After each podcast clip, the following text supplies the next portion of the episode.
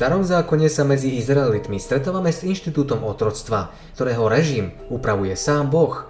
Čo si o tom ale máme myslieť? Obávam sa, že veľké množstvo kresťanov pred takouto témou radšej zatvára oči.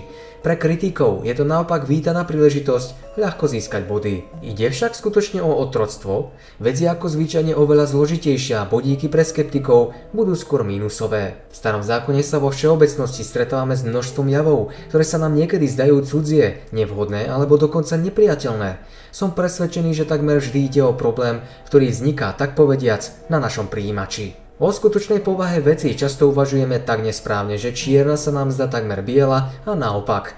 Máme tiež tendenciu úplne ignorovať mimoriadne vzdialený dobový kontext, v ktorom existovala starozákonná izraelská spoločnosť. To je zároveň čiastočne aj dôvod, prečo vôbec niektorí prichádzajú s obvinením o Bohu, propagujúcom inštitút otroctva. Keď sa stretneme s témou otroctva, zvyčajne si spomenieme na scény z drsných filmov ako Gladiátor, alebo na nejaký desivý film z amerického juhu pred občianskou vojnou. Otrok tu bol úplne v moci svojho pána bez akýchkoľvek práv a nádeje, vydaný na milosť a nemilosť svojho majiteľa až do svojej smrti. Nebol ničím viac než vecou, s ktorou sa dalo naložiť podľa vlastného uváženia. Je to ale vzor, s ktorým sa stretávame v starom zákone? Na moje veľké sklamanie sa FC Plzeň tesne pred začiatkom Ligy majstrov rozhodla predať svojho skvelého záložníka.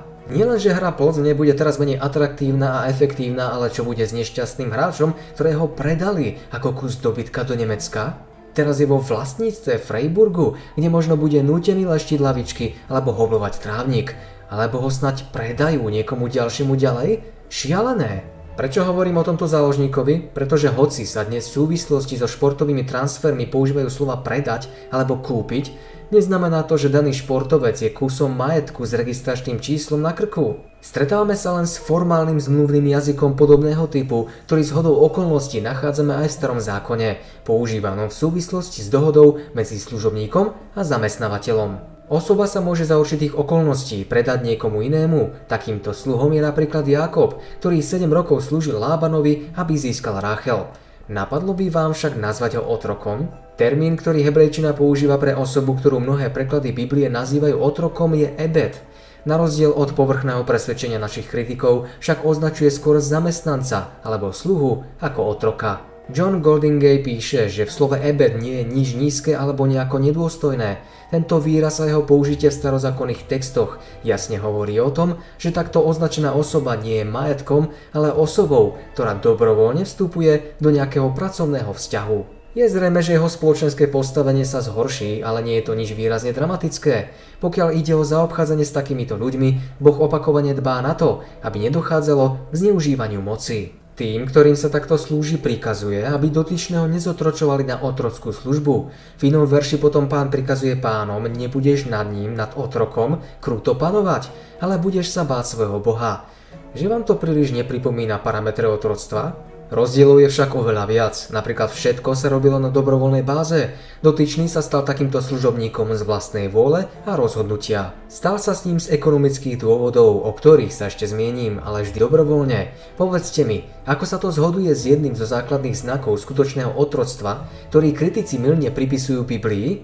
Nijako. Skutočné otroctvo, s ktorým operujú skeptici, bolo samozrejme úplne nedobrovoľné. Či už si spomeniete na afrických černochov predávaných na trhu s ľuďmi počas kolonizácie Ameriky, alebo na otrokov v starovekom Ríme, vždy zistíte, že títo nešťastníci boli do otroctva prinútení, pričom jedinou inou alternatívou bola smrť. Ďalším veľmi špecifickým znakom tohto typu otroctva je jeho časové obmedzenie.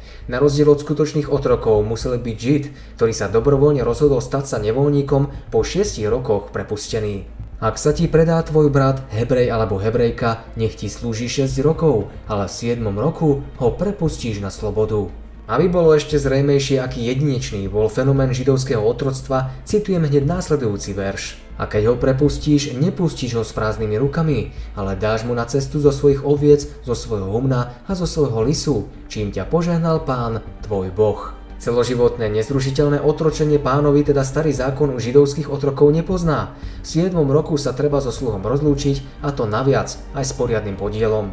Títo ľudia boli bez ohľadu na to, či boli alebo neboli zaplatené dlhy, ktorých do tohto vzťahu dostali, prepustení. V 7. roku bol teda dlžník prepustený a časť dlhu, ktorá nebola zaplatená ani na základe realizácie pracovného pomeru, bola odpustená. Opäť sa pýtam, kde je vlastne ono otroctvo, z ktorého je ten temný starý zákon obviňovaný? Pred chvíľou som spomenul, že dôvodom na uzavretie tohto typu vzťahu, ktorý niektorí zbrklo nazývajú otroctvom, bola ekonomická situácia dotyčného. Mohla prísť veľká neúroda alebo zle odhadnutá investícia a človek sa zadlžil. Jednotlivec alebo rodina sa mohli ocitnúť v situácii, keď jediným majetkom, ktorý mali, boli oni sami. V momente, keď bola reálna možnosť hľadovania a nikto z príbuzných a blízkych ho nemohol vykúpiť, prichádzala do úvahy alternatíva zapredania sa a nástupu do nájomníckej služby. Prečo vlastne vníma túto záležitosť v kontexte doby negatívne? Nebolo to opatrenie proti extrémnej chudobe? Opatrenie, ktoré navyše Boh vníma ako posledné v rade? Tí, ktorí poznajú Bibliu, vedia, že Bohu chudobní ležia na srdci. Napríklad Izraelitom bolo zakázané zbierať obilie až po samý okraj poľa. Prečo? Aby chudobní a pocestní mohli obilie pozbierať. Podobne Izraeliti museli chudobným požičiavať bez úroku.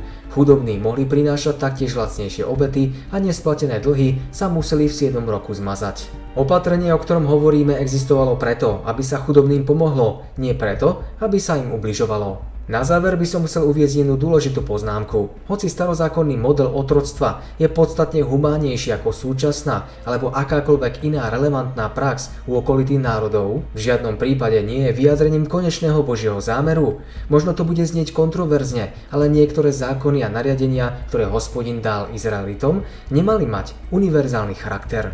Boli vydané ako určitý ústupok súčasnej situácii alebo ľudskej slabosti. Takéto opatrenie nemalo predstavovať ideál, ale stále predstavovalo posun vpred. Bol to taký pokrok, aký sa za daných okolností dal dosiahnuť. Sami to poznáme napríklad z výchovy detí, keď naše požiadavky na ne závisia od ich schopností.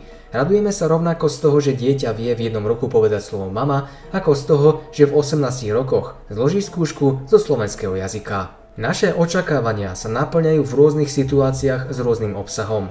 A tak je to aj s Bohom, ktorý svoju vôľu v teologickom žargóne zjavuje postupne. Pripomeňme si napríklad, ako Ježiš v Markovom evaníliu osvetľuje inštitút rozlukového lístka v rámci rozvodu. A oni povedali, Mojžiš dovolil napísať rozvodný list a prepustiť. A Ježiš odpovedal a riekol im, pre tvrdosť vášho srdca vám napísal to prikázanie, ale od počiatku stvorenia ich učinil Boh mužom a ženou. Čo je tam jasne naznačené? To, že Boh rozvod, mierne povedané, nevníma ako optimálny a že určité opatrenie bolo dočasne povolené pre tvrdosť ľudského srdca. Teda určite nie je ideálom, ale zastávkou na ceste k nemu. Podobne je to aj s našou otrockou službou. Tak ako sa Ježiš v otázke rozvodu vracia k pôvodnému Božiemu zámeru v knihe Genesis, kde sa implicitne predpokladá, že konkrétny muž a konkrétna žena vytvoria nerozlučiteľný zväzok, môžeme sa opäť pozrieť do knihy Genesis, aby sme našli pôvodný a v konečnom dôsledku ideálny pohľad na človeka vo vzťahu k otroctvu. Čo sa tu dozvedáme? Že ľudia sú vrcholom stvorenia, sú si rovní a hodní jeden druhého, pretože boli stvorení na Boží obraz. Schvaľuje teda Boh otroctvo? V žiadnom prípade. Niečo také môže povedať len ten, kto Bibliu videl na najvyš v babkinej knižnici.